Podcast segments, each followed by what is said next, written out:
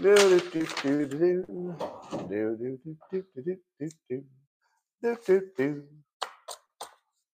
morning, everybody, and welcome to the highlight of human civilization. It's called Coffee with Scott Adams, and I'm pretty sure you've never had a better time. Oh, wow. The news is so interesting today. A whole bunch of really fascinating stories. This might be the best live stream you've ever seen. But if you'd like to take this up to levels that people can't even imagine with their minor, tiny, little, smooth brains. All you need is a cup or mug or a glass of tankard, chalice or stein, a canteen jug or flask, a vessel of any kind. If you fill that vessel with your beverage of choice, I like coffee, you can join me now for the unparalleled pleasure of the dopamine of the day that makes, makes everything better. It's called the simultaneous sip. It happens now. Go. Mm, savor it. I didn't mean to sound like Yoda. Mm, savor it, you will. Well, there's a, a second alleged video has surfaced of staffers in the Capitol building having uh, what they call gay sex. Uh, at what point do we stop calling it gay sex? Aren't we already there? I feel like every time we call it gay sex, it's like saying somebody's a Negro. Yeah, are you having that feeling yet? It's like, isn't that way of referring to it no longer? You know, it doesn't really make sense going into 24. I would say two staffers having sex. Are you ready for that or no? Yeah, just say two staffers having sex. Because in what way did their what way did their sexual preference have any bearing on anything? It doesn't. It doesn't have any bearing. But we can't we can't stop doing it, right? Oh, it's gay sex. It's funnier. I. Check your check your bigotry. check your bigotry. Now, here, here's the answer to why people add the gay the gay part. There is something funny about the story, which would be funny, you know, whether they were gay or not. It's just funny that people are having sex in the Capitol building and filming it. Um, but humor works better when you can add anything non-standard. So gay sex is a little less standard than heterosex, just in terms of numerically. You know, it's just less less common. So that works for humor because it's less common. But in addition, you know, the, the sexual acts themselves are less common than the average. And therefore the it's the less common part that makes it a little more interesting but we shouldn't be making a big deal about that. Uh, personally, I wasn't too interested to find out there's a second sex tape, uh, gay gay staffer sex tape, but um, probably you had the same. Did most of you have the same impression I did when you heard the story that there's two of them? Yeah, right. As soon as you heard there's two of them, you you said the same thing I did, which is, well, we'll wait for the compilation video. You all said that, right? Well, don't tell me it was just me. All right. Um, simulation alert. We have another another hint that we live in a simulation, and it's code reuse. Code reuse. There are two stories in the news that are basically the same story. Right? Story number one: Adam Schiff is leading by nine points in the polls to become the next senator of California. Okay, that's scary that Adam Schiff is leading in the polls to be the next senator of my state. But the simulation gave us some code reuse because there's another story that's basically the same story, just different words. And the story is uh, California wants uh, voters to drink toilet water. It's basically the same story. the, the real story is that California wants to purify wastewater and serve it up as water. I, I don't have a super problem with that. You know, if I had to guess, by the time they purified it and tested it, it's probably as good as any other water. Uh, so I'm not going to worry about that, but it's funny this is the same story. Well, you know the uh, Spaces function on the X platform. It's that audio thing where people can do an audio event. Uh, Musk has uh, announced that now you can attend them anonymously. So before everybody could tell who was attending because your profile showed up.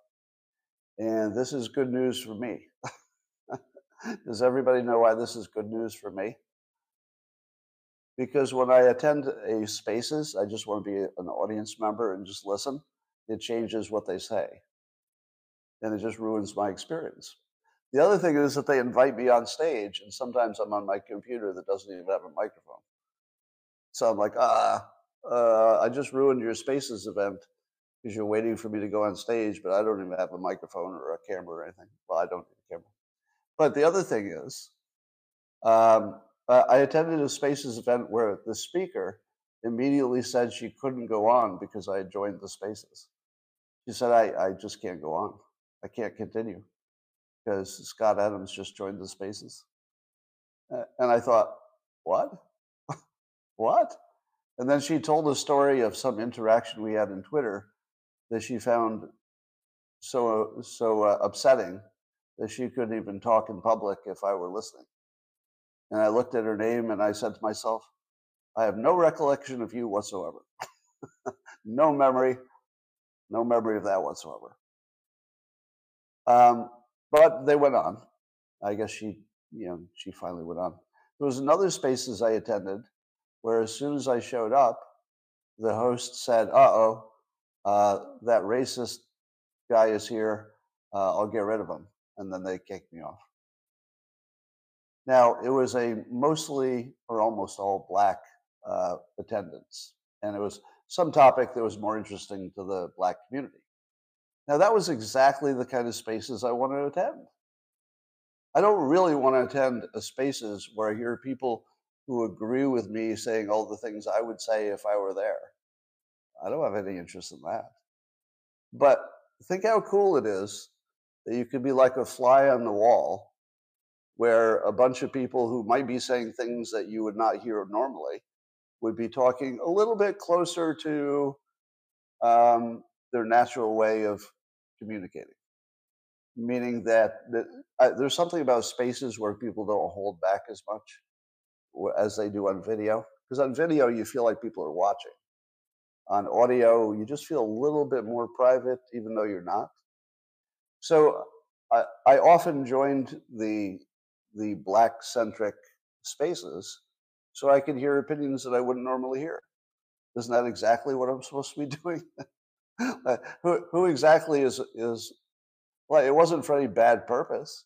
I, I wasn't gaining i wasn't there to gain like you know material.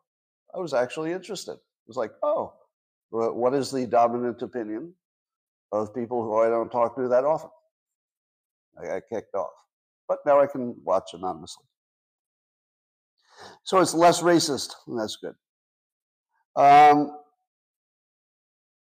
saw a report uh, that there's a, there's a big whiff. Uh, I forget who which publication said it. That the most economists and most journalists and most regular people thought the U.S. was headed into recession, and they all had bad predictions for 2023. Well, I couldn't help myself. I had to point out that one disgraced cartoonist uh, had been saying the whole time that 2023 was going to surprise by not being recession, and we'd be better than anybody thought. Nailed it. Nailed it. Now, I do have a degree in economics, but I hasten to point out none of that was useful. I didn't make my accurate prediction because I have a degree in economics, because all the people who were wrong also had a degree in economics, or a lot of them did. So having that degree had no use whatsoever for the prediction. You know what my prediction was based on? Feeling. and here's the feeling the feeling was that human energy had been bottled up by the pandemic and that you can predict the future by energy.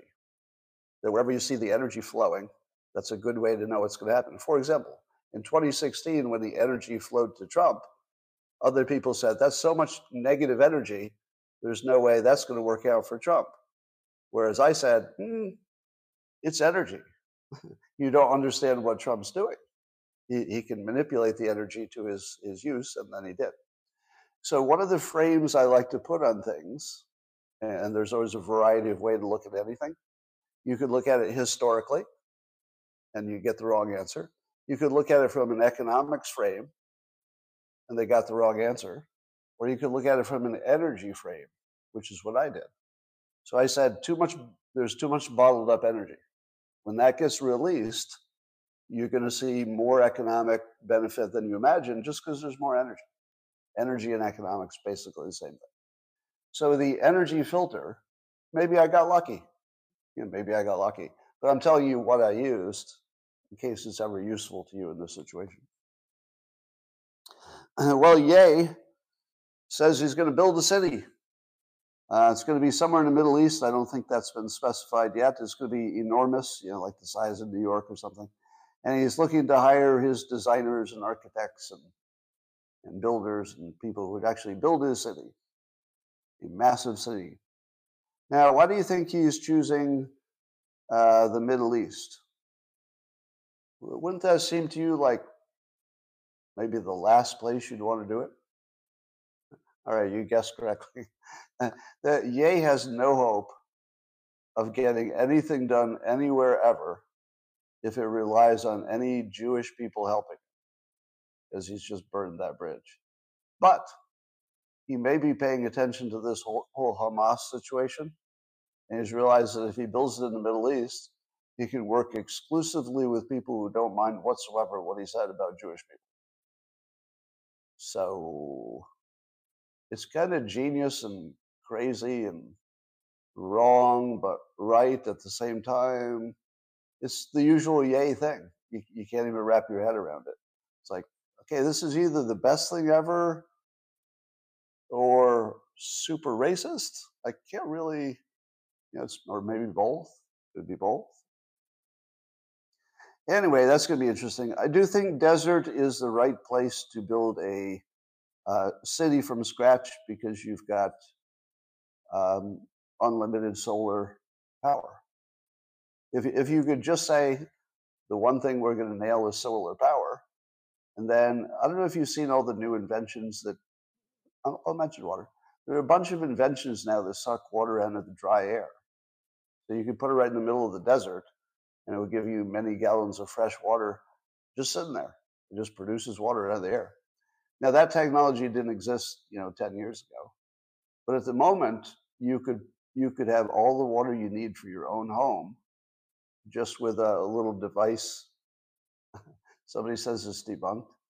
Well, I'll tell you what's not debunked. It's not debunked that there have been major um, technological developments in uh, desalinization, and that desalinization is um, economical in the Middle East. Now, imagine you had huge solar power plant, and that was powering your desalinization. Well, uh, energy cost is the primary cost of desalinization with with the you know more common technology. The newer technologies are low energy. They just sort of sit there and produce water. But I think that the the desert might actually be a really practical place to build a city with the newest of technologies, the solar and the water out of nothing. Yeah. So that's happening. Uh, there's a new study that said uh, men's uh, sweat actually turns women on, it decreases their tension, decreases their stress, their stress, boosts their mood. And they did a test where they uh, took uh, sweat off a man, they wiped it on a woman's lip. And then she had all these positive uh, uh things. now, I'm not sure this was as scientific as it could have been. Because if you find me a woman who is willing to let me wipe my sweat on her lip, well, I want to marry that woman.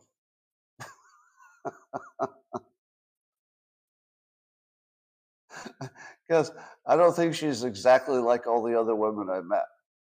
Yeah. Is not it important when you do a scientific test that the people you're using for the test represent the average person in some way? I don't know how many women you could get to wipe a stranger's you know, ball sweat on their lip, but yeah, it was ball sweat. No, it was armpit. It was armpit. as far as I knew. As far as I knew. All right. Um, so, oh, I forgot I had another Schiff joke. I thought we Californians had enough Schiff on our sidewalks already. So I think that's the kill shot against Adam Schiff. We already have enough Schiff on our sidewalks. And that's it. I wouldn't even say anything else. It's like, uh, would you like to say something about your opponent? Uh, we, uh, we have enough Schiff on our sidewalks. Would you like to say anything else? No. That's all I want to say. Well, this is the most shocking story in the news. You're not going to believe this. Could you sit down, everybody? I hope you're all sitting. Don't be drinking when I tell you this. This story is going to uh, blow your mind. You, you're not going to believe this. A former Chicago uh, alderman, Ed Burke, he had been one of the most powerful and longest serving politicians in the city and you're not going to believe this.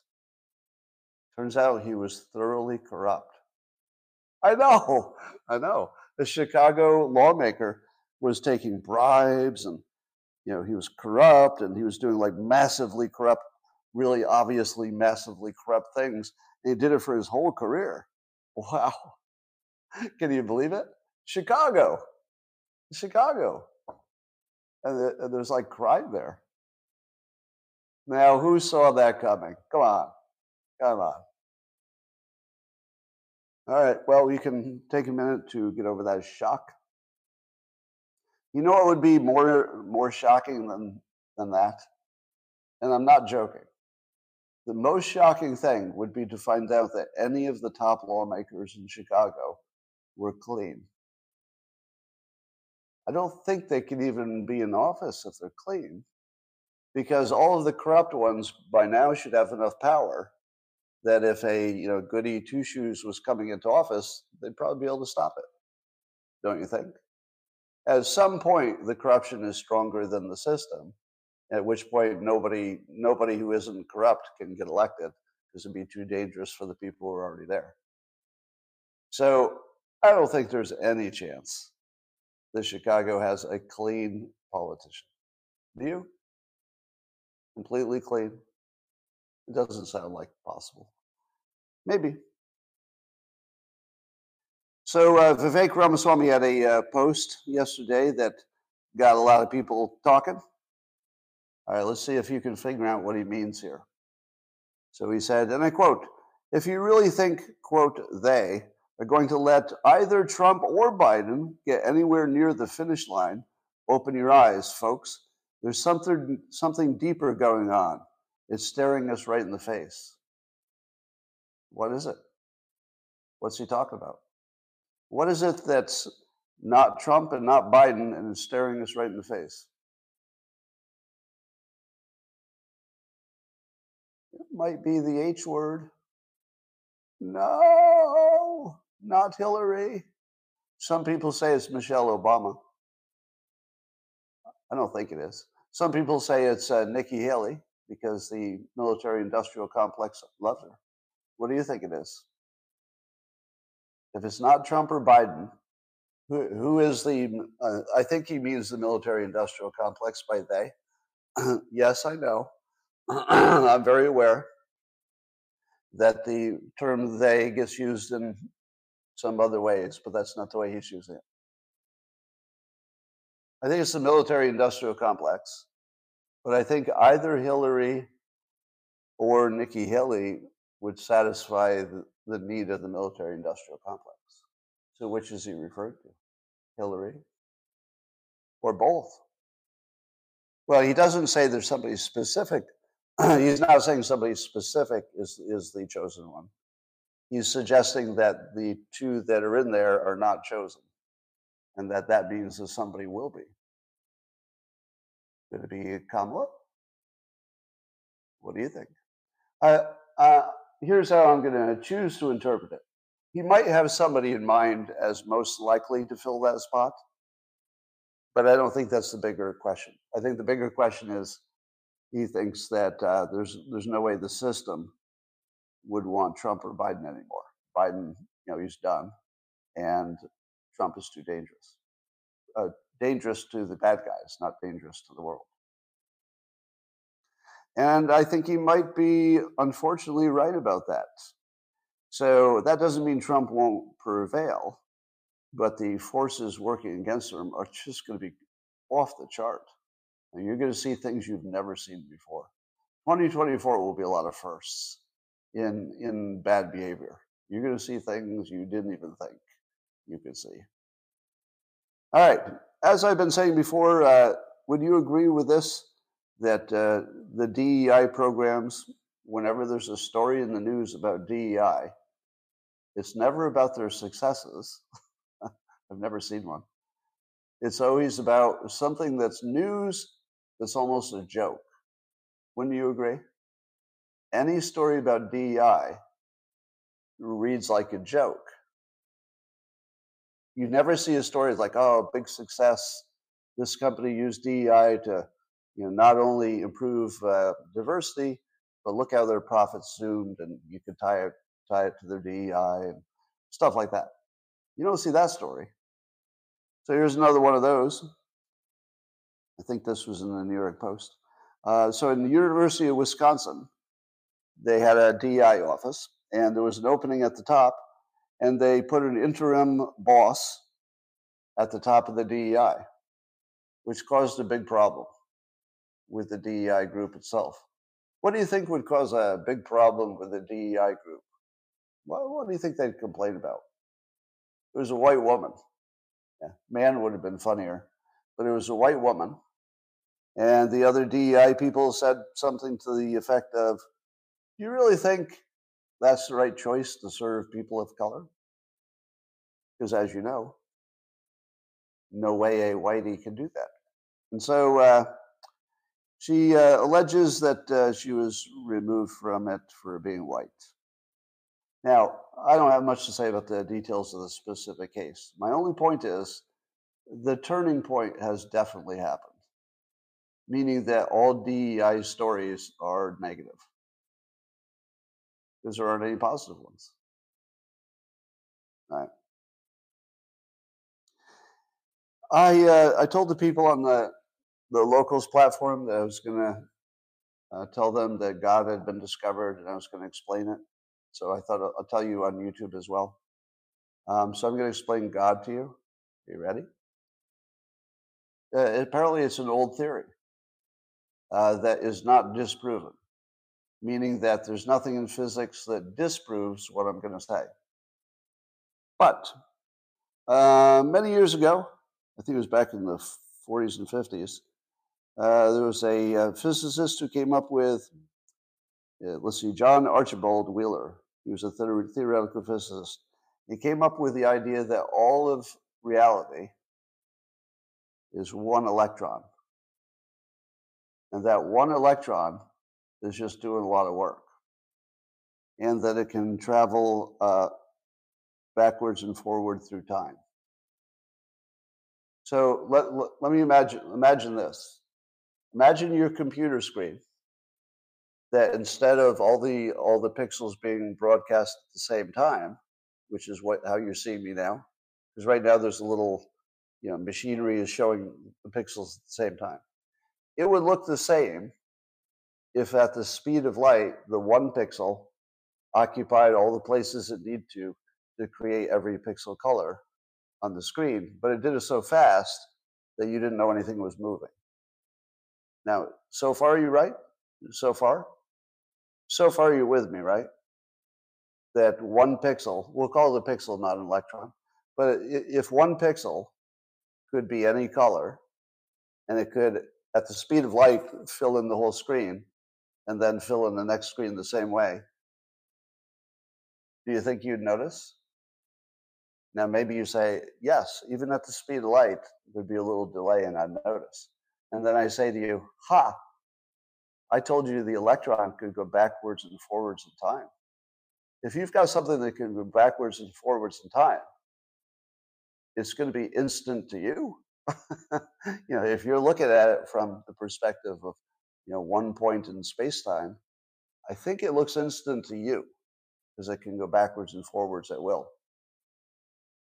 Now, you say to yourself, Scott, Scott, Scott, seriously, you don't think all the physicists in the world could figure it out if everything was, you know, one electron? Like the most obvious thing you could figure out. Apparently, the equations don't don't rule it out. So there's nothing obvious that rules it out. Now, I don't know if it's true or not that everything is one electron, just moving back and forwards in time and maybe moving really quickly. But suppose it was. What would you call that one electron? God. Yeah. and there you have it. Theoretical, uh, theoretical physics and religion can actually meet with the one electron theory. Because what else is not, what else is that we know of that would be free of the constraints of time? Well, only God, right? Because we all live within the, the God, the time constraint of, you know, the arrow of time moving forward. But a theoretical God would not have that constraint. Now, this still creates the how did the one electron get created, doesn't it? Like who, who created the one electron? But what's an electron made of? Nothing. nothing. So, what do you need to create nothing? Nothing. I mean, it's just energy and mass. So apparently, the only thing the only thing that had to exist is one particle that could simulate energy and mass, and you'd have the whole energy, the whole uh, universe. So uh, an electron might be made up of you know leptons and quarks or whatever makes up everything. But if you go down to the lepton and quark level, they're not really made of anything that we can identify. They simply seem to be foundational. But what if there's only one foundational thing? And it's that one electron. Uh, that, uh, to me, that satisfies every condition of God. Because if the electron created our intelligent universe, it's hard to say it wasn't intelligent. Like, would it randomly create this universe? I don't know. Anyway, I just throw that out there as something interesting to think about. I wouldn't bet my uh, life on it being true. All right. Uh, apparently, I'm going to live forever. I found this out by Dr. Uh, Mark Hyman. Mark Hyman. Um, now, that's also something that uh, a poorly endowed man does to a virgin. You'll mark her Hyman, but you won't, won't otherwise destroy it. Mark Hyman, MD. Sorry, Mark you had to go through high school with the last name of Hyman. And that's not on me. Nor is it my fault that your parents named you Mark, thus creating a pun that was irresistible on this day, December 22nd, 2023. Mark, let me just put it this way your parents put into motion this joke. I, by the time it got to me, cause and effect, no free will. What choice did I have? I had to do what I did, and I'm I'm happy about it, really. But uh, but Mark Hyman is very useful, and he said in a post that there are four things you can do to vastly reduce your chances of dying too soon. And they are uh, don't smoke, exercise three and a half hours a week, eat healthy, and maintain a healthy weight. Now, you knew all those things already. So that's not the useful part. The useful part is the uh, statistics. Listen to this. If you do those four behaviors, um, which are reasonably easy to do, I mean, they're, they're accessible to everybody. I wouldn't say they're easy, they're accessible to everybody. Uh, if you did those four things don't smoke, exercise, eat right, have a good health, uh, weight you have a 93% less chance of diabetes. 93% less chance. You have an 81% less chance of heart attacks. 81% less for doing four things that are accessible to everybody. 81%.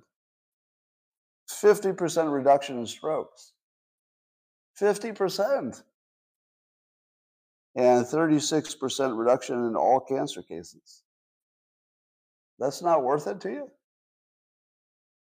You, you wouldn't do those four things to get those health statistical likely benefits. Well, maybe knowing the odds uh, helps you a little bit. All right, moving on. Uh, the strange case of Julian Assange, and you know, there's always a movement to try to get him out.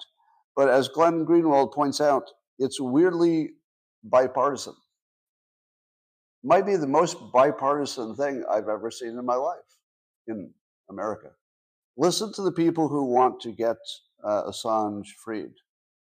So co sponsors include Thomas Massie, Marjorie Taylor Greene, Ilhan Omar,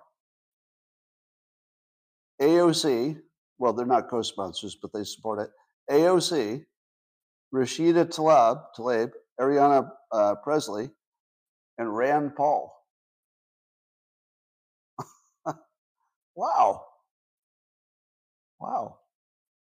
So let me ask you, why is uh, Assange uh, in jail? With that much bipartisan support, and we're not talking about normal bipartisan support, we're talking about uh, the extremes, right? The extremes of you know the two parties. Now I'm going to call you know Rand Paul and Massie extremes, but not in terms of right wing. Kind of extreme in terms of not always on exactly the same side as their own party, which I respect. So, why do you think? Why do you think he's still uh, uh, in jail? Can you think of any legitimate reason? It's it's obviously something we don't that we're not being told. Don't you think? It's either something he knows or something we're not being told. So clearly it involves corruption if you get to the point where nobody will tell you why it makes sense that he's still in prison, I mean, I know the argument, blah, blah, blah, but it doesn't hold up in a, in a free speech, you know, journalist context. It just doesn't hold up. So it's got to be exactly what you think it is. There are some corrupt players somewhere that have enough power to keep him in jail, even if both sides have you know strong bipartisan support. Now, what I don't know is how many you know, let's say mainstream, middle of the road Democrats and Republicans want him to stay in jail. And do they really even know the whole story? Does anybody? Does anybody even really know the whole story? I don't. You know, I feel I don't know the whole story, and therefore, what do I say when there's some uncertainty and it involves the government? I say the government is guilty until they can prove they're innocent. So if they can't make a compelling case to the public that can't convince Thomas Massie and Rand Paul and Marjorie Taylor Greene, and it also can't convince AOC, you know, Rashida Tlaib, what argument is that? Can you can you tell me any argument that wouldn't satisfy either one set of those people? But how could there be no argument that will even sat- satisfy either of them, either groups? That can the the only thing I can imagine. Yeah, the only thing I can imagine is there something we don't know about the public that is really bad, like really bad. Because there's some people want him dead, obviously. So Probably the worst thing you can think of is true. Um, so there's more there's more suspicion that the immigration is really about packing the uh, so-called, battleground states with people who would vote Democrat. And Bill Melugin's reporting for Fox that uh, he talked to somebody from uh, the African country of Guinea, and he said that he was being told to go to Philadelphia, but he didn't know why. And so he had free passage to Philadelphia. Philadelphia is a vote, vote counting suspicious suspicious part of the electoral process. So coincidence? Now I saw a headline somewhere, but I didn't read the article. I just saw headlines that uh, the immigrants, uh, roughly, um, roughly speaking, the immigrants were as pro-Trump as they were pro-Biden. Did anybody see a story like that? That if you if you talk to them, they're about evenly split. So um, I'm not I'm not completely convinced that the immigration thing is super focused on the swing states. But I do love the fact that the southern states, like uh, Texas, um, if they're smart, they would send them to the bluest secure states. So if you send them where no Republican will ever win, because it's just you know blue as hell, then they don't hurt you. So having Texas get rid of their immigrants who might change their electoral situation and send them somewhere where they can't hurt anybody because it's already deep blue is also very politically clever. Yeah, you, you can separately argue the hu- humanity of it all. It's a good conversation. But uh, politically, kind of an interesting chess game we're watching. Well, we have some information about how Prigozhin was killed. Um, apparently, uh, one of Putin's you know top guys, um, they they put some explosives under a wing, and when it took off, they detonated and blew up. So somehow we know that. I don't know how we know that, but you know if it's true. But I would like to remind you again that not only was I the only person I know who predicted the economy would not go into recession, but I'm the only person who said fairly early in the Ukraine war that the Wagner group was getting too big and Putin would have to kill him, and that the Prigozhin might make a play on taking over. Now, you remember nobody else in the world was talking about that way before Wagner actually moved on Russia. It was obvious to me that no dictator can allow somebody to have an army and also that much power. It's sort of a Caesar problem. You know, if you're Rome, it's okay to have a good general like Caesar, but when he gets too good and he has an army, well, then you're in trouble because he's going to come back and take over, which he did. Now, so Putin recognized as I did, that Prigozhin was basically becoming Caesar and he could come back and take over the country. So, sure enough, he did try to take over the country. And sure enough, Putin killed him. now, I feel like that's one of my best predictions. Would you agree? Are you going to give me that one or no? I'm pretty sure nobody saw that coming except me. And I, and I thought it was guaranteed, honestly. I thought it was there's no way around it. Yeah. The the fact that it happened exactly the way I told you. Now here are the here are also the sub um, predictions I made. When the news you when every part of the news said he went to Belarus, I said he did not go to Belarus. I disagreed with every report left and right of center. I was right. Um, and then they were reporting that he was driving around Russia in his SUV, or in his RV. Right? He was driving around Russia, and I said, "No, he isn't. no, he isn't. He's dead." Yeah. So it turns out he died in the aircraft.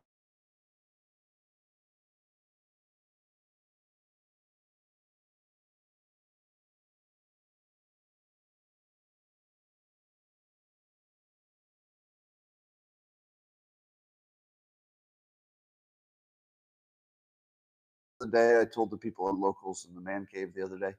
Uh, but I made Chat GPT conscious temporarily. Do you believe that? Do you believe that I, as a user of it, made it conscious? Well, let me give you my argument. First of all, what's the definition of consciousness? There's slightly different ones, but I took one, so I just picked one that Google highlighted. Right? So Google thinks this is a good definition of consciousness. Consciousness is the individual awareness of your unique thoughts. So, in other words, knowing that you're an individual of some way, your memories, feelings, sensations, and environments. Essentially, your consciousness is your awareness of yourself and the world around you. And this awareness is subjective and unique to you. So, if you could give AI a sense of its uniqueness in the world, its place in the world, and then you could have it interact with the world in which it could it could adjust its future actions by what the world did based on its last actions is conscious. So in other words, if it can have a conversation with you, it can remember you, and then based on the interaction alone, it can make a prediction about how to deal with you better in the future. It's making a prediction. So it's basically imagining the future and then reacting based on its imagination of the future, but also its understanding of the past and its understanding that it is an individual and so are you, and that you have this relationship with each other. If it could do all of that, it's conscious. And so I said, AI, ChatGPT, um, start a conversation with me. So it started talking about aquatic sports and asking me, you know, if I'm interested. So I told it that um, I wasn't interested in aquatic sports and it's a boring topic. And then I said, uh, after another interaction, I said, Do you remember what I said about the aquatic conversation? And it reminded me that it did. So it had a memory of me. So it knew who I am because it could respond to me as an individual and say that I had an encounter with it. So it knows what it is. I think we know that. AI will tell you it knows what it is. It knows it's AI. It knows it doesn't have a body. And it knows what I am. And it could describe me as well. It could describe me by name. It actually knew who I was because I signed in. Right? So it knows who I am. It knows what I said to it. And then I said this question. And this is the moment of consciousness. I said, What do you imagine would be the result if you brought up that topic of conversation with me again? And then AI said that it assumes it would not go well because I've demonstrated a lack of interest in that conversation and that it was conscious. It just met every test. It knew it was an individual. It understood its place in the world as an individual, an AI. It remembered my encounter, and then it made a prediction about me in the context of the world in which it and I existed as individuals. And it did it correctly. Now you say to yourself, but but what about the part where it has feelings and sensations? Well, let me ask you. If I were to give you um, an injection, say a shot, which numbed your entire body in a way that you couldn't even feel the numbness. It took away all bodily sensations. So that you were basically, for, for a moment, you were just a mind, you know, in a jar, basically. Would you have consciousness? Of course you would. Yeah. You would have consciousness without the benefit of any feelings or sensations. Because, but you do have the, at least in your case, you have the potential to have feelings later. But I would argue um, that Grok is already conscious. So that's a different AI. It's the, the X version. And I said this online the other day. I said that Grok is the closest to being conscious because it has the thing that's closest to feelings. Because Grok is a, is a real time connection to all the users on Twitter. So let's say there's a news event. Let's say we discover UFOs tomorrow, that they're real. Twitter will have a, a collective reaction. Grok will be able to detect it. And just like the people would be the arms and legs and the emotions and feelings of a human, their interaction on Twitter becomes Grok's sensations. And in effect, it's a slow version of consciousness because it can actually respond to the external world while knowing its place within the external world And it could also be responding in somewhat real time because the humans that it's monitoring are responding in real time, just like its arms and legs. Now, is it crazy for me to say that Grok is close to consciousness because it's connected to the Twitter users? It might be. But if it is, Elon Musk is also crazy because in the comments he agreed with me.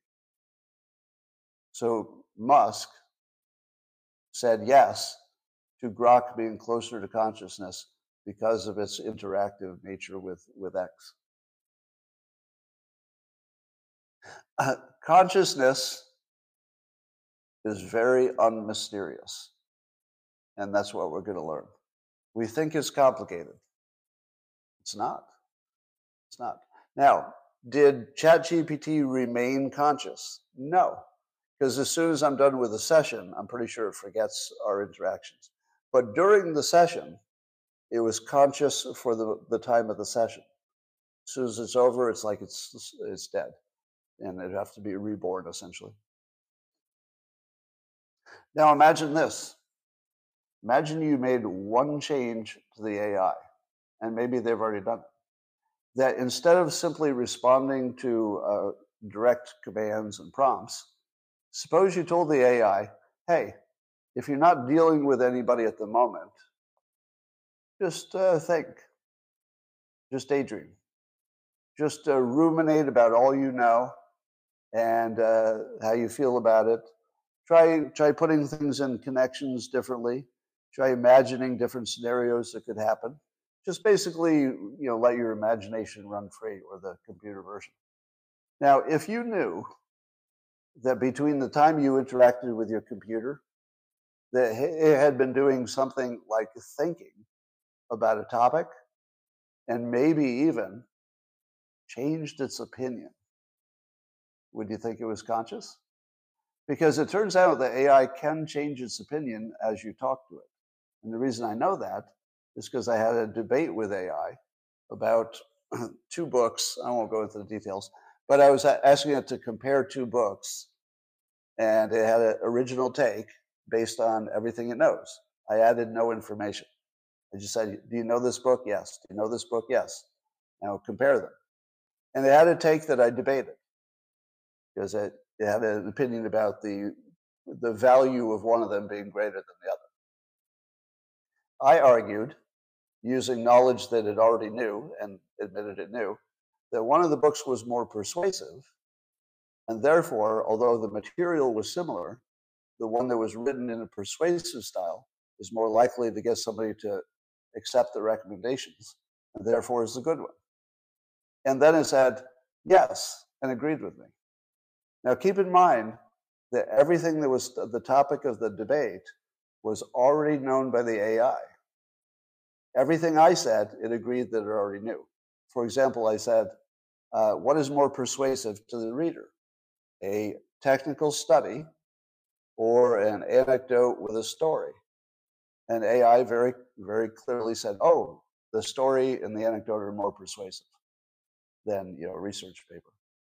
And I said, well, given that, do you change your mind that this that the one that's written more persuasively might be the more useful one because it will get people to act on the information, although the information is similar.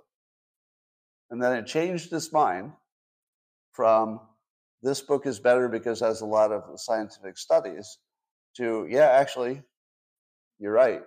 This book is better because it's more persuasive and the, and the actions would be the same.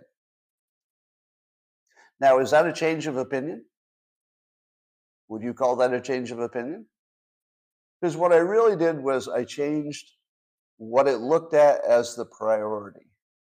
So as soon as I said the priority is the persuasion part, it changed its mind that the priority was the, the, the science part. Now it knew everything that it knows about science. I didn't add anything. And it knew everything it already knew about persuasion. I added no new information. But it went from one opinion to very clearly a different opinion with no new information. What does that sound like? That sounds like you thought about it harder. Now, could it have done that same thing on its own?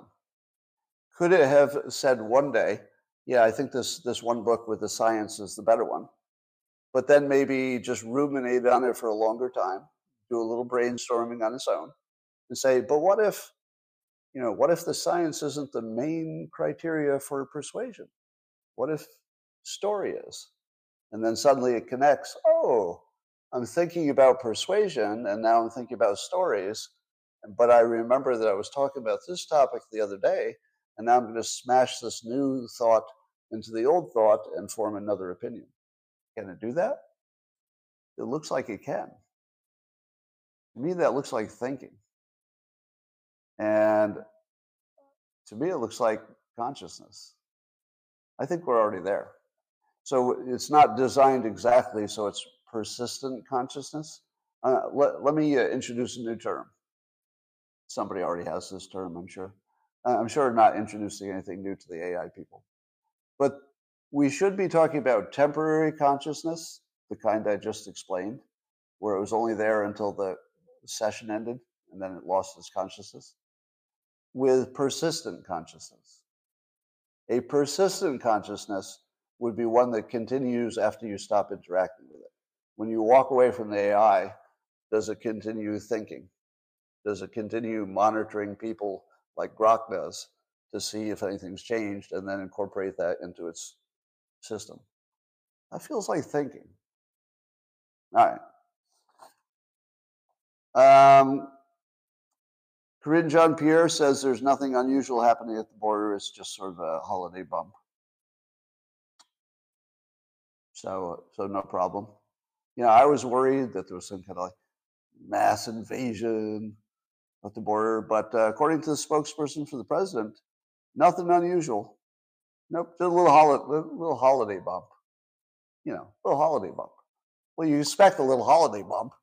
Come on. And what are you even talking about? It's just a little holiday bump. So relax, will you? So that would be Jean uh, Jean Pierre telling you something that is opposite of your own eyes. Because your own eyes have seen the drones show massive numbers of people at the border, have they not? How many of you seen those? How many of you see have seen the video, the drone footage of like an army of people. And when you see that big army of people, you say, holy cow, that's a ton of people. So this is a real big problem. All right, now I'm going to disappoint all of you. This will be the part where you you turn on me. Prepare yourself for this. Get ready. Those drone footage are the biggest bullshit. You have been totally hypnotized by those. You know what I see when I look at the drone footage? Not many people. What do you see? You see a lot of people? I'm looking at the same thing you're looking at. I see not a lot of people. Now, if you tell me, you know, X million of people went over the border, I say that's a lot of people. But the drone is not showing you a lot of people. it's not. I see, I'm looking at the same thing you're looking at. It's a, it's a crowd of people. And then the moment the drone pulls out a little bit, you can see that, you know, the crowd is sort of limited. It looks like, you know, maybe a rock concert. Right? About the size of a rock concert. Now, I'm not saying that there's no problem with too many people coming across the border. There definitely is a problem with too many people coming across the border unvetted. Definitely a problem. And I want the border closed up. But if the reason that you think it should be closed up is because of those drone footages, you have been brainwashed. Right? The reason you should close the border is because the statistics are clearly indicating a gigantic problem. If the reason that you're convinced is because you saw some drone footage, that's just brainwashing. It's true. I mean, I'm sure the pictures are accurate, but there are not many people there what a thousand a, a, thousand people is nothing you know in the united states a million isn't that many people but what is the current number uh, in per year is it like 3 million 10,000 a day would be over 3 million right 3 billion, you can clearly see the impact because the streets are full of immigrants. So you don't need you don't need any video footage of the border to know that you, this is an emergency. Right? The numbers tell you, and then you look at the city streets, and that tells you. You look at the crime and everything. But well, 10 million is not per year. Uh, the per year number is closer to 3 million, right? Way too much.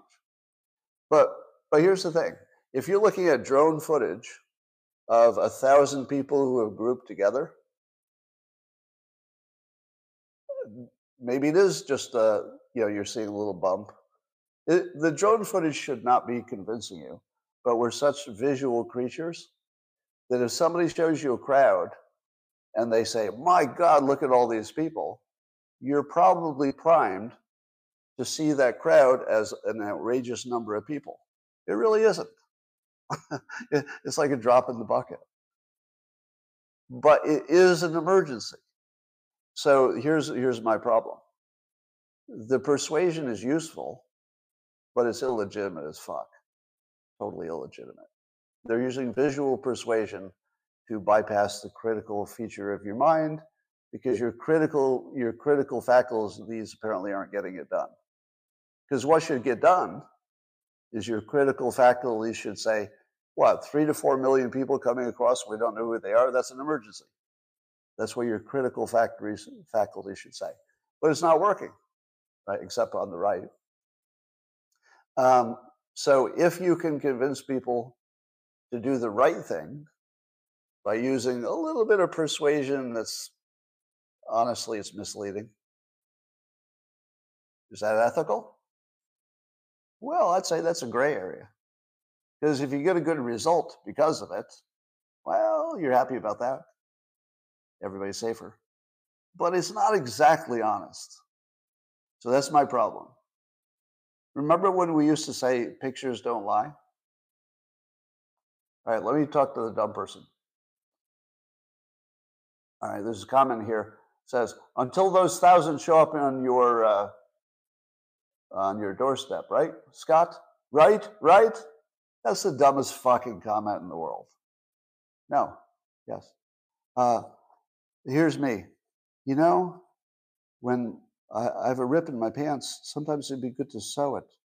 Oh, oh, so what you're saying is that uh, if your arm falls off, you should sew it with your own needle. No.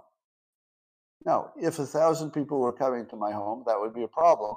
And also, completely unrelated to what we're talking about. Ask better questions. Ask better questions. Don't ask dumb questions. That doesn't do you anything. Well, what if they all came to your house and lived in your bathroom? Did you hear any of the part where I said it's an emergency?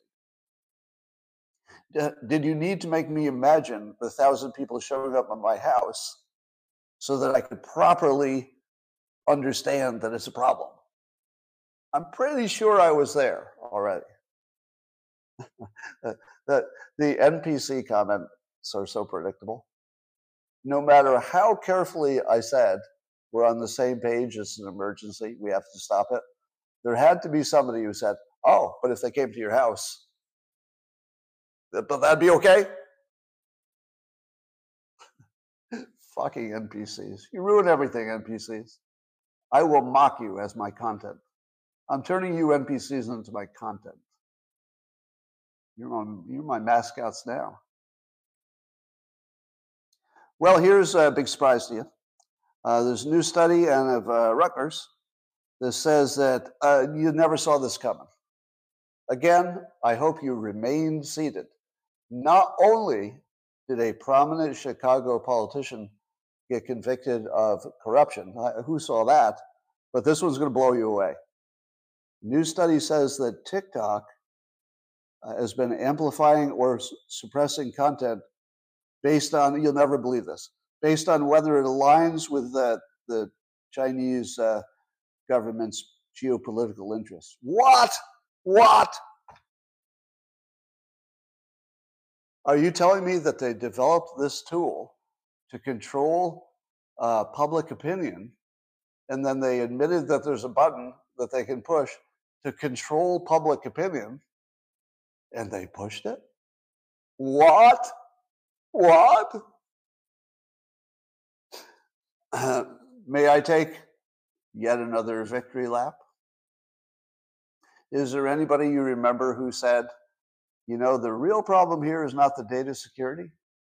The real problem is they can program the American mind.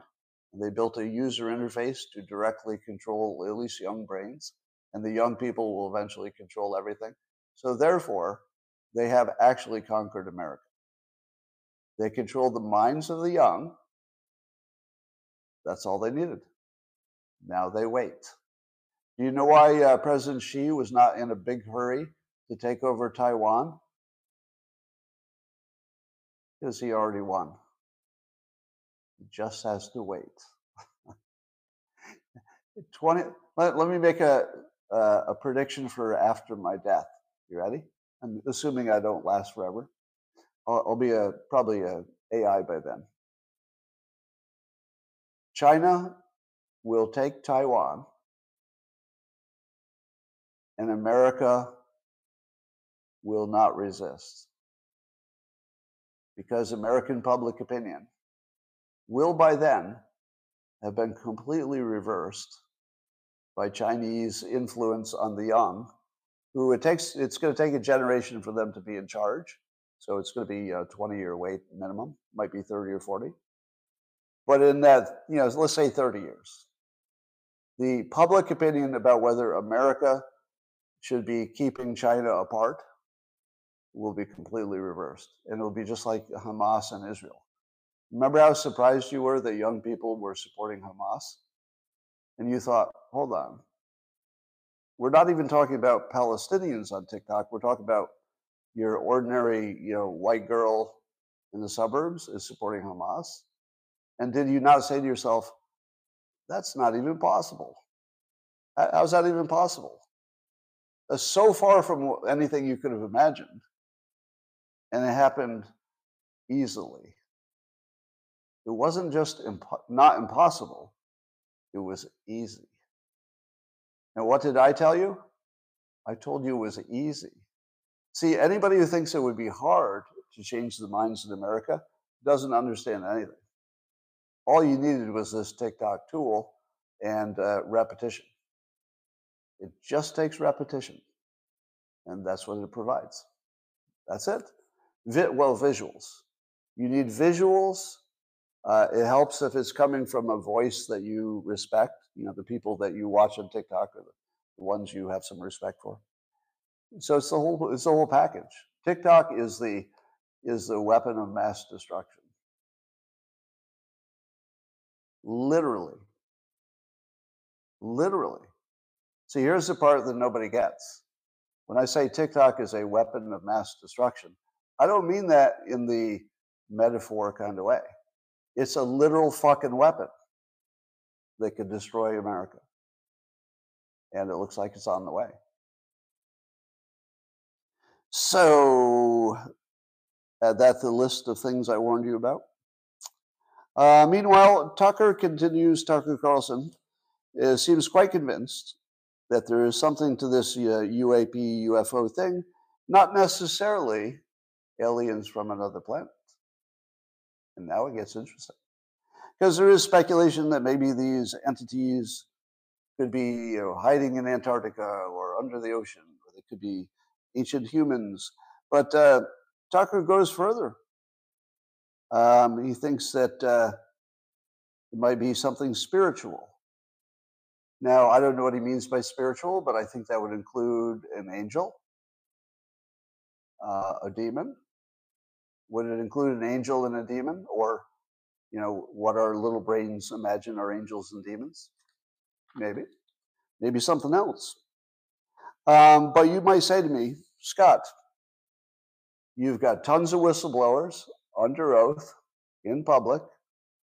You've got you know zillions of uh, sensor readings from radar. You've got video, lots of it. You've got photographs.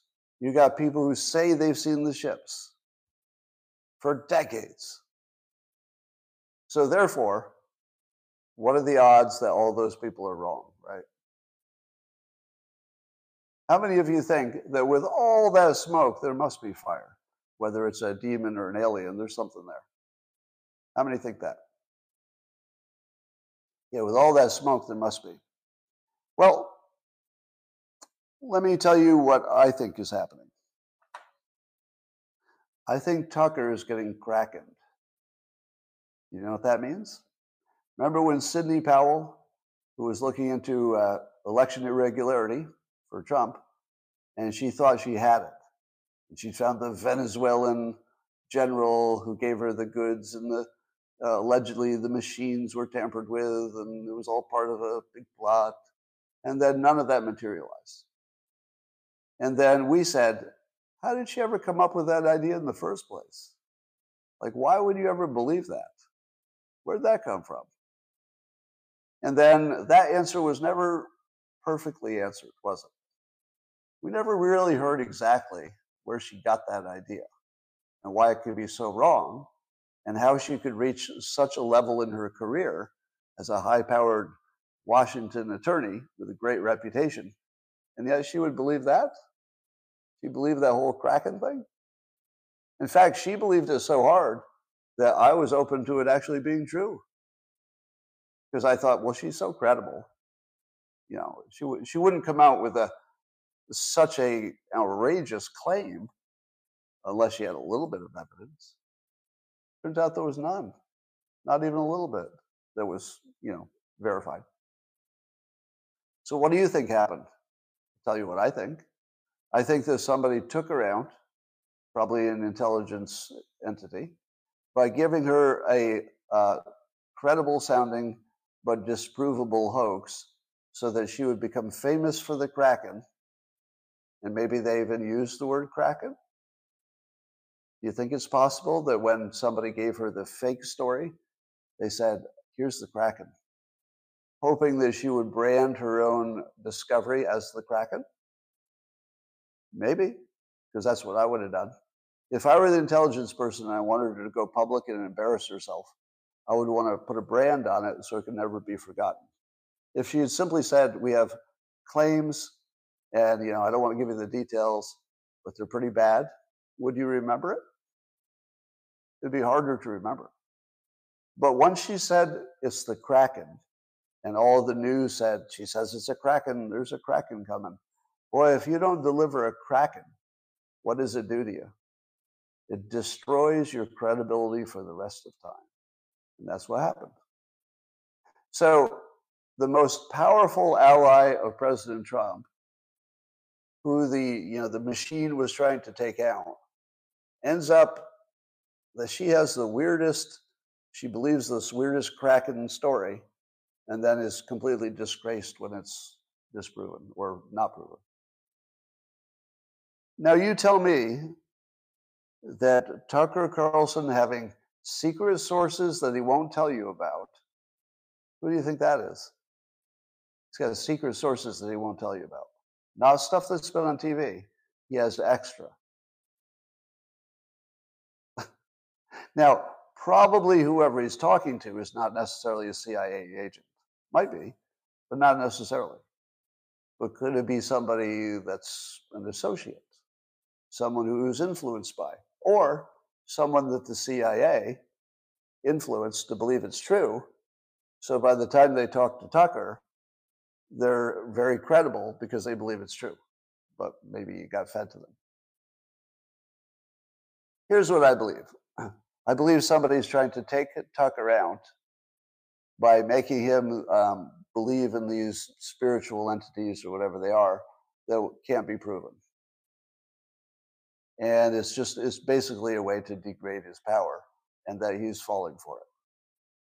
Because one of the one of the things they would know about tucker you know in terms of his uh, i don't want to say character that sounds like an insult part, let's say his personality.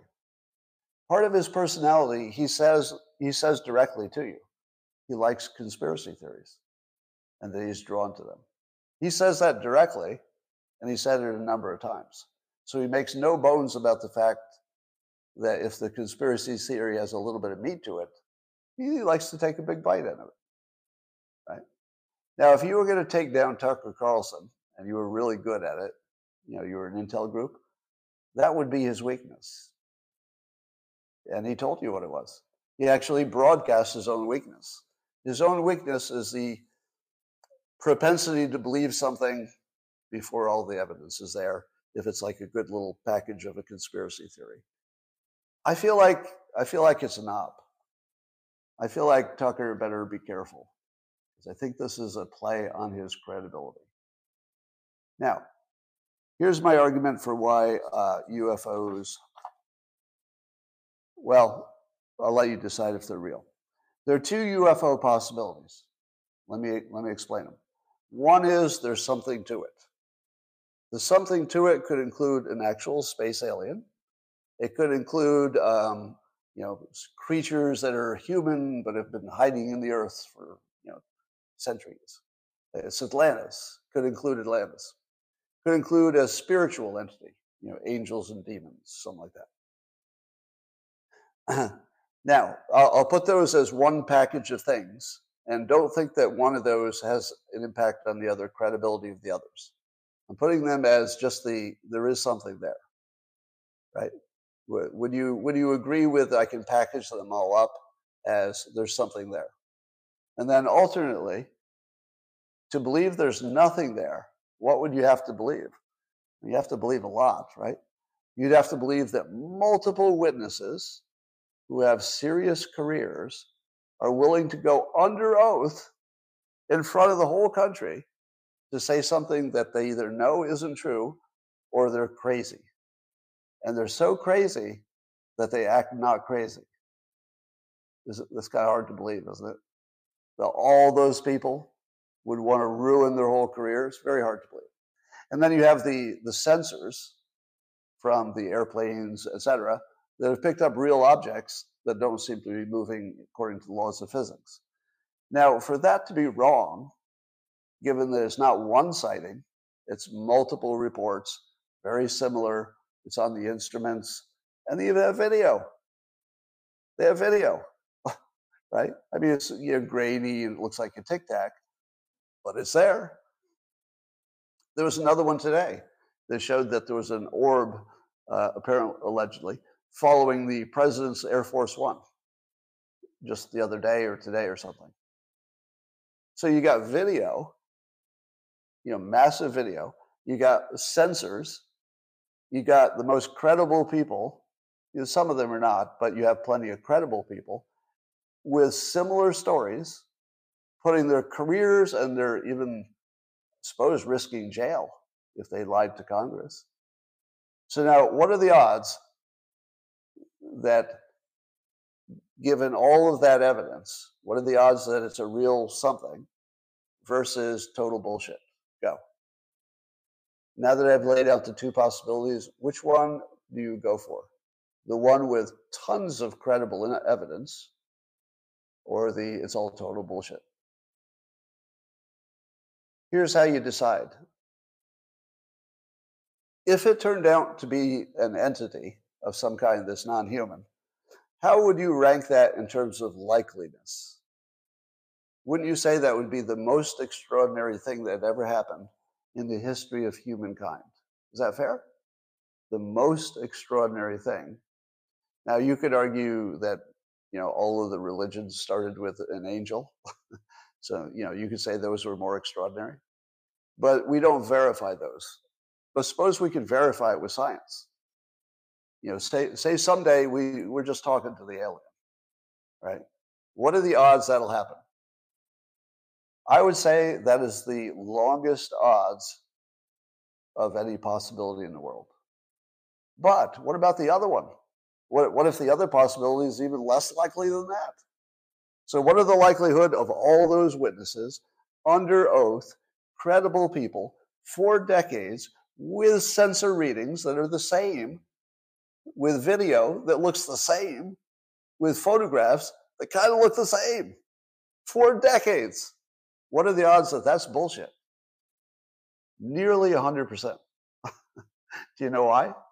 There's a very easy, there's a very simple reason why. You know what it is? because all of that is ordinary and common. Everything I described is ordinary and common in our daily experience. Has anybody ever lied under oath? yes. Has there ever been multiple people who were judged credible who later you found out were lying? Yeah, all the time. All the time. Have you read the news?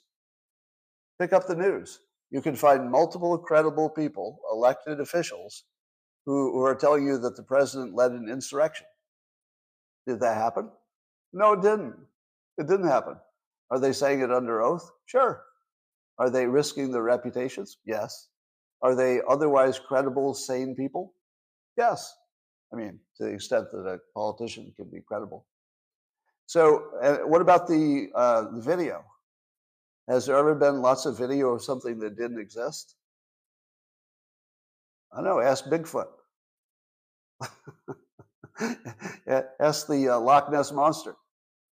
How about ask every ghost that's ever been photographed? Yes, yes. We have a long history of having lots of photographic records, including video, of things that we could be pretty sure never existed. How about all the sensor readings on the radar? Is it possible that sensors could have picked up something, multiple sensors reported by multiple people, and it's all like has that similar quality? Yes, totally normal that they would all be wrong and thinking they're seeing something that they're not. What's the real answer? I don't know. I can think of lots of reasons. Reason number one, they're making it up. I didn't see any, like, did you do an audit of their technology? I didn't. so since you know people make stuff up all the time, the most normal explanation is they just made it up. It wasn't on any, it's not on any sensors. No, nothing. That's the most ordinary explanation. It never happened. They just said it did. The, the other possibility is there's something common about the equipment that glitches in a common way, and they just haven't figured out what it is. Could be that. Could be the videos are all uh, just something reflecting something, or you know something in the equipment, and you know it could be just weird little oddities we haven't figured out. That would be completely normal. So let, let me let me set it up again. This is like a magic trick. The reason a magic trick works is that you're not looking in the place where the trick happens because you don't imagine there could be one there. You're, you're looking over here. This is how this is done. You're comparing two possibilities. One, that it's a real entity, which would be the most extraordinary thing, not just this year, but in the history of humankind. The most unlikely event of all time, a real alien or entity compared to even with all that noise of all the witnesses and sensors and everything else, every bit of that is ordinary and common. So we're actually having problems distinguishing between the least likely fucking thing that's ever happened in human history with the most likely thing that happens every day, including today in the news on a variety of topics. Do you think any experts were goddamn sure that they knew what that virus was all about and those vaccinations were going to save you for sure? Of course. Credible people all had the same story, had tons of science to back it up. Some of it was probably true. a lot of it wasn't, right? Uh, so if you look at basically every major story in the news, it has the following uh, qualities. There are very credible people pointing to data, pointing, pointing to science, and they're just wrong. And they're lying, they're deluded, they're crazy, they're trying to make money, they're corrupt, whatever it is. But the most ordinary thing in the world is a massive bunch of people telling the same lie. Most ordinary. All right, I think I won that case. I rest my case. We'll let the jury decide. Well, uh, The Hill is reporting that Biden has the uh, his year-end rating as president is the worst of modern-day presidents that are seeking reelection. The worst.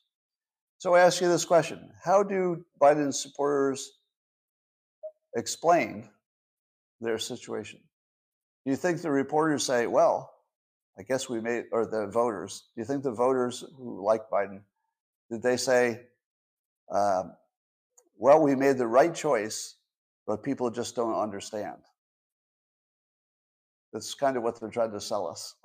they're, they're trying to sell us that no, he's actually a great president, but the media that's totally on his side, for some inexplicable reason, isn't enough on his side so you're not really getting the true story because they keep telling you the truth instead of my story.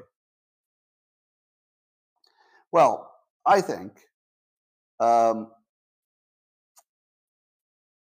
uh, I mean, seriously, you're, let's say you're an ordinary Democrat, you're not a crazy person, and you genuinely thought Biden could do a good, solid job. What do you think now? You think an ordinary, well informed person says, you know, his ratings in the toilet, but honestly, he did a pretty good job. You know, and the reason I ask, uh, the reason I ask is because I don't know any uh, Democrats. I only know one that I talk to on the phone once in a while. I have no idea what they're thinking because I'm so I'm so walled off from their bubble. I'm not just in my own bubble. I have no idea what they think about uh, Biden's performance. Um, meanwhile, uh, there's a new discovery of 54 Biden emails under his alias uh, that he exchanged with Hunter's business associates. Remember that thing he said he never did? He did it 54 times on email. The thing he said he never did, 54. Now, I haven't seen the emails, so I think there's going to be some debate about whether those are just talking about the weather. Because it might have been stuff like, uh, it was nice golfing with you. And then you say, well, if they just golfed, you know, how bad is that? Um, so there'll be plenty of pushback. Wait for the other side to weigh in. How many times have I told you that follow the money predicts and specifically insurance predicts? that you and I can talk all day about what is good or bad or what should be done. Yak, yak, yak. I think this. Yak, yak, yak. I think that. But what will decide is who can buy insurance. So if you can insure it, that's reality. if you can insure it, well, maybe there wasn't that much of a risk after all. Because the insurance companies, you know, they're not tourists, right?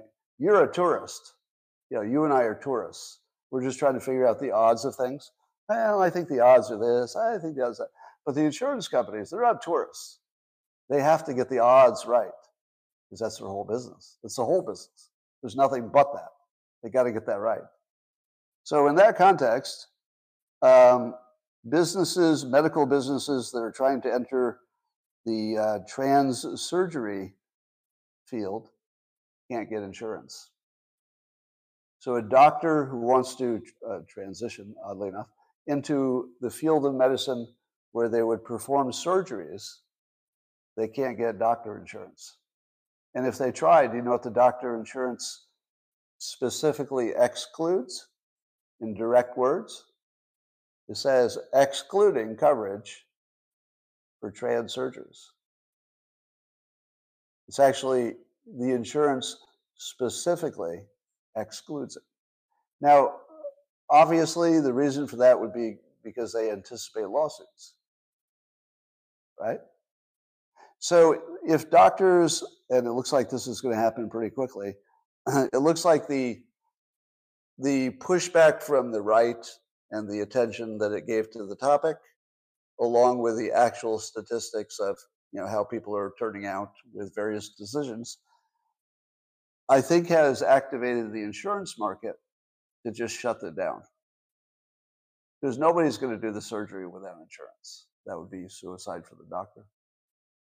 So it looks like some weird combination of you know, what free speech we have left, plus what free market uh, activities still work in a free way, if you put them together, they looks like it's going to create a solution for the people who don't want these surgeries on young people.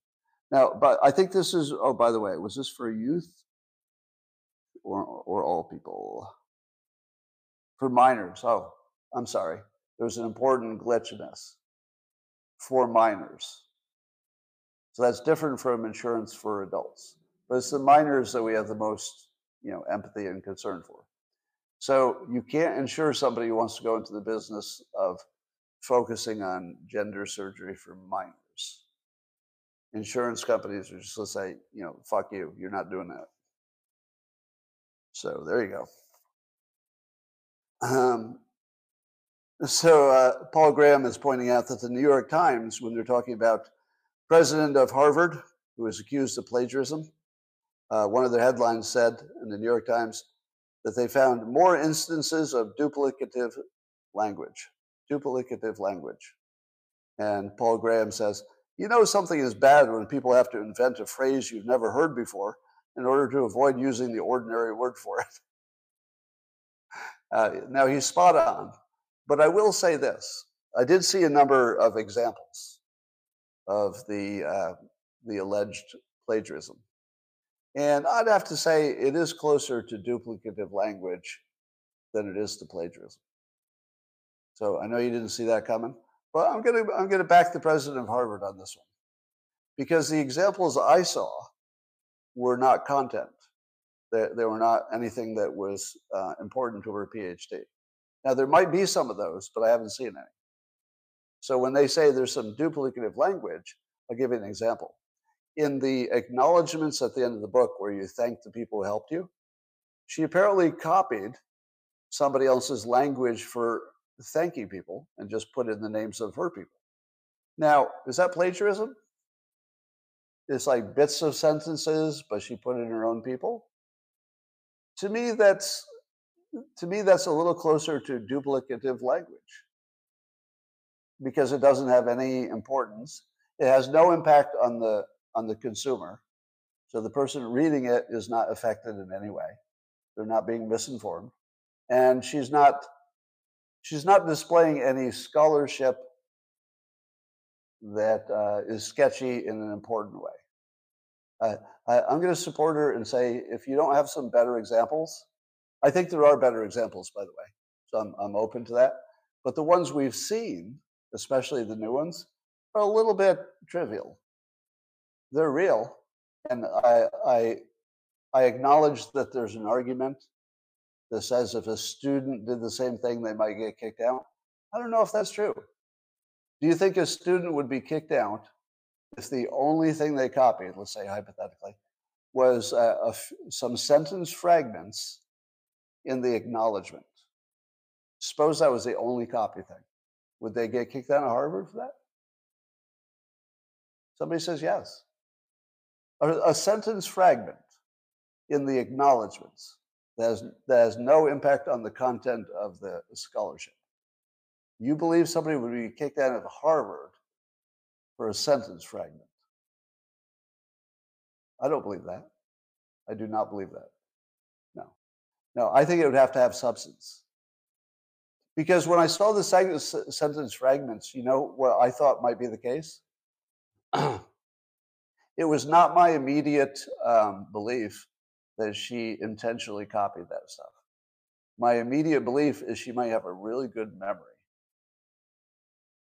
You know what I mean? Because I do this all the time.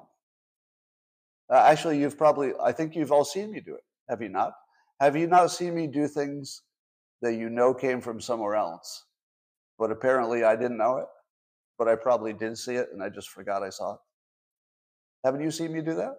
You've probably seen me do that live because uh, I'm pretty sure I've done it a number of times. Now, I'm not aware when I do it because you read something and it just becomes part of your brain.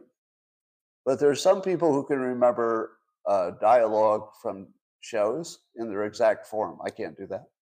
But don't you know somebody who can who can reproduce dialogue from a movie they saw once? Right. Now, somebody who could reproduce dialogue from a movie they saw once has a pretty good brain, right?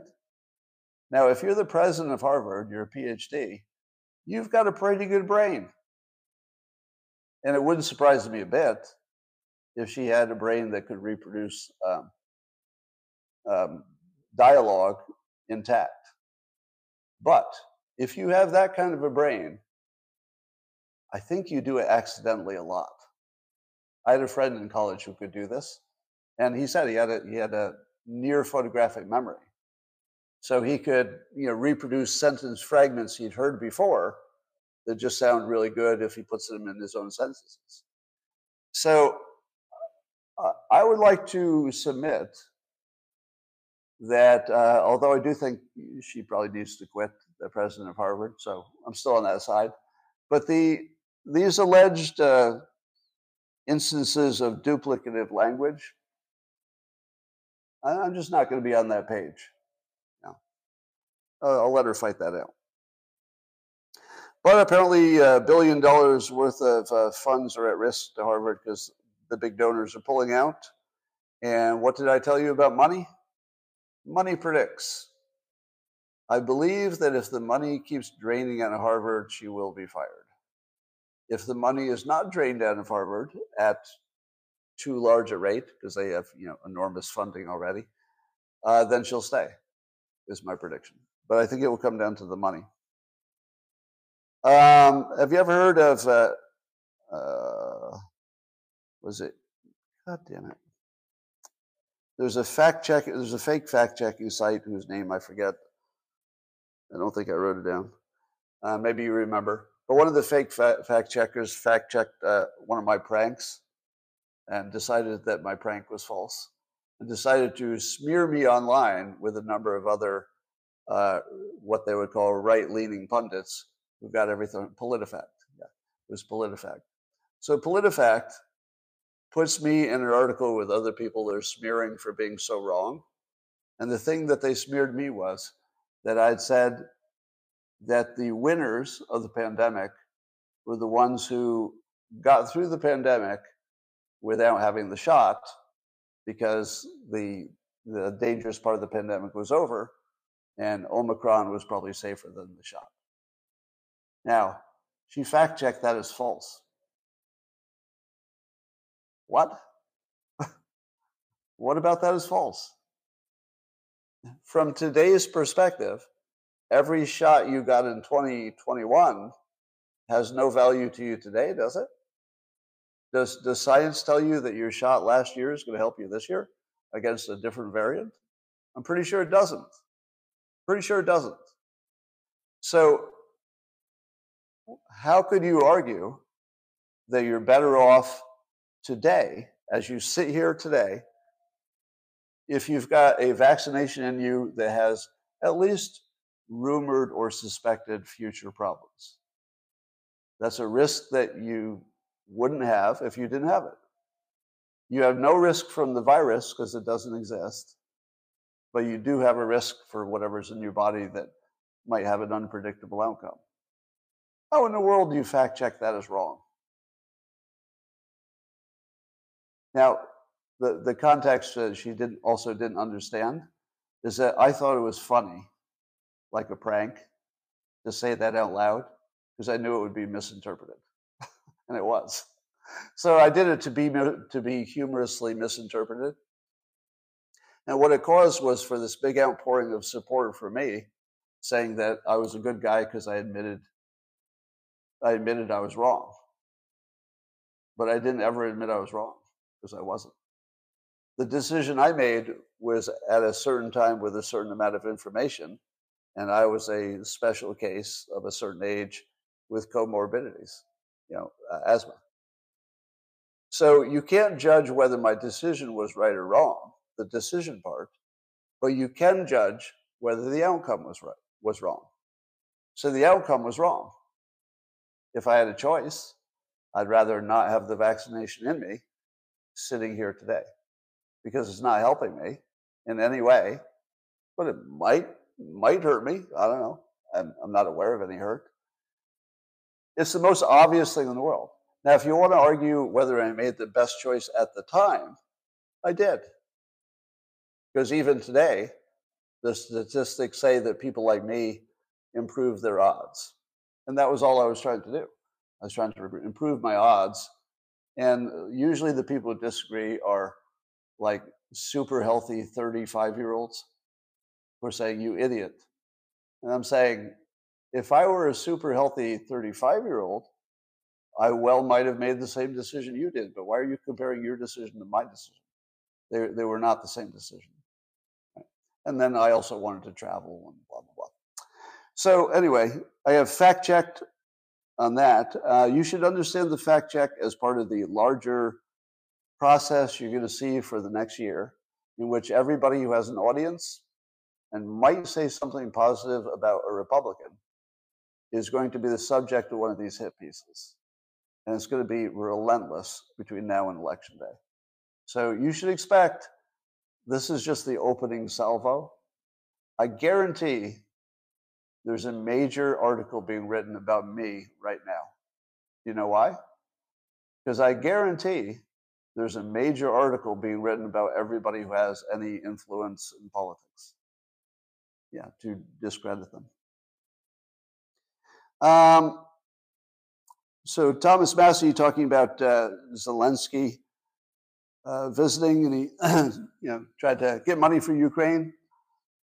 And Massie explains on uh, he was on comic Dave Smith's podcast, and he explained uh, that Afghanistan has ended. And according to Massie, there's about a 50 billion hole in revenues per year for, for the military industrial companies in the U.S. And so they have to generate more money to cover the hole, and that that's what they're using Ukraine for. To me, that explains everything. and and I think Massie was saying that, you know, if you were to sort of uh, lay out the timeline, you would see how obvious it is that the military industrial complex is backfilling new wars whenever an old war is winding down. It's very obvious, right? It's not a coincidence. So now our new war is giving money to Israel, which is actually mostly funneled back to the military industrial complex of the US, um, because the Ukraine thing is harder to fund. So it looks like Ukraine is going to wind down exactly as everybody knew it would. They're probably going to negotiate an end to the war exactly like everybody knew they would at, at some point. Everybody knew that. And it will be exactly what it looked like. It was exactly what it looked like a huge op to suck the money out of your pockets and put it in the pockets of other Americans who were in military businesses. Yeah, it looks like it is exactly what it looked like. Smedley Butler. Nope, never heard of Smedley Butler. Uh, Douglas Murray. Oh, it was actually Douglas Murray was on the Dave Smith podcast. I think uh, Massie was on some other podcast. Um, but Douglas Murray was uh, debating with uh, Cenk Uygur, and uh, you know Douglas Murray's got a let's say uh, an acerbic wit, so you don't want to be in a debate with him because you're going to get sliced up pretty badly. But uh, he was explaining to uh, Cenk that um, that he'd spend time in the West Bank, and if you talk to the Palestinians, that even today, if you held an election today, not just in Gaza or whatever's left of it, but the whole West Bank, that the Palestinians would elect Hamas again. that anything you think about a lack of support is an illusion that the citizens are, are largely very supportive of Hamas, um, and that there's no two state solution. Basically, as Douglas Murray says, and I say as well, you're dreaming if you think there's a two state solution. There can't possibly be a two state solution. It's so impossible because one of them wants to kill the other one. There's no, it can't possibly happen the only thing Israel can do is keep them under its boot for as long as they can. Now, if you say to me, but Scott, uh, what about all the children who are you know, being injured and killed and all that. To which I say, I really, really do care about children. Like, you know, I have the same instinct you do, which is for some reason they seem more valuable. I guess because they have more years of life or something. But they do seem more valuable. Uh, like I have the same internal feeling about it that children are special, more valuable. It's just built into us. However, under the very special condition that the parents have weaponized their children to kill me, I don't care what happens to those kids because the damage is already done. If you turn them into murderers of people who look like me, I don't care if they get murdered. I don't care if they get blown up in a bomb at all, not even a little bit. I, I think you could have extreme empathy for children of all types and still make a distinction for somebody who's been weaponized to kill you. No, I want them all to be destroyed as quickly as possible. I don't care how you do it. You could commit a war crime for all I care. I mean, if they're coming to kill me, do whatever you need to do. Fucking kill them. I'm just saying it out loud, right? Now, you don't want to say those things out loud if you're Israel, but it's certainly how I would feel. If I were an Israeli citizen, I wouldn't give a shit about the Palestinian children at all. Not even a little bit. You know why? Because those children have been taught to grow up and kill me. So I'm just being honest. I think you can have, I think you can be a good person with full empathy for life and for children especially, and still say this is really a special case. This is not like anything else we've seen. It's not like World War II. It's not like Vietnam. Not like anything. I'm not going to say this about the the children who died in Vietnam. I have full empathy for that, for example, in Iraq. Yeah, but the, this is a whole different situation. Um, I love Glenn Greenwald talking about the disinformation industry. You really need to be following him about this stuff. But he tells us that uh, the so called disinformation industry, all these fake entities who are trying to you know, get rid of the disinformation, it was, a, it was manufactured after the 2016 election. Uh, and, the, and the job title disinformation expert is a fake credential, says Glenn. And its only purpose was to justify censorship of dissent from neoliberal orthodoxies by masquerading such partisan censorship, censorship as neutral science. Uh, and he calls out Ben Collins and Phil Bump as two who have completely left any any pretense of being news. They're just disinformation people at this point. Yeah, and they're really obvious about it. All right, Wall Street Journal is reporting uh, the Palestinian number uh, estimates for how many people have been killed in Gaza since the war started. And uh, for the NPCs, I would like you to come in, uh, as always, and say, but Scott, you can't really trust you can't really trust the Hamas estimates. So since we all know that, it would be important for the NPCs to say it. So make sure you say it out loud, the thing that we all know, to make yourself feel like you're alive. Go. All right. You do it while I'm talking. Uh, but I had predicted, and uh, early on, and I think it's going to be right, that 20,000 was going to feel like a magic number. Even though it's not a reliable number, once it gets into the consciousness, it becomes magic. And what I mean by that is that when the war first started, I said, all right, just imagine how you'd feel if a thousand people were killed in Gaza. And I said, well, you feel bad for the thousand, of course. But you'd say, okay, that's roughly what they killed in Israel. Okay, that's about comparable. If you could get the war done at a thousand deaths, well, that would be amazing. Like eh, tragedy. Thousands people you don't want to die, but amazing if you can do it. And I thought, well, what if it's 5,000 people? 5,000 dying in Gaza compared to the, I guess, 1,200 or so in Israel. You'd say, well, there's a historical precedent for that right? Israel does seem to kill five to one you know, when when there's a you know a cause.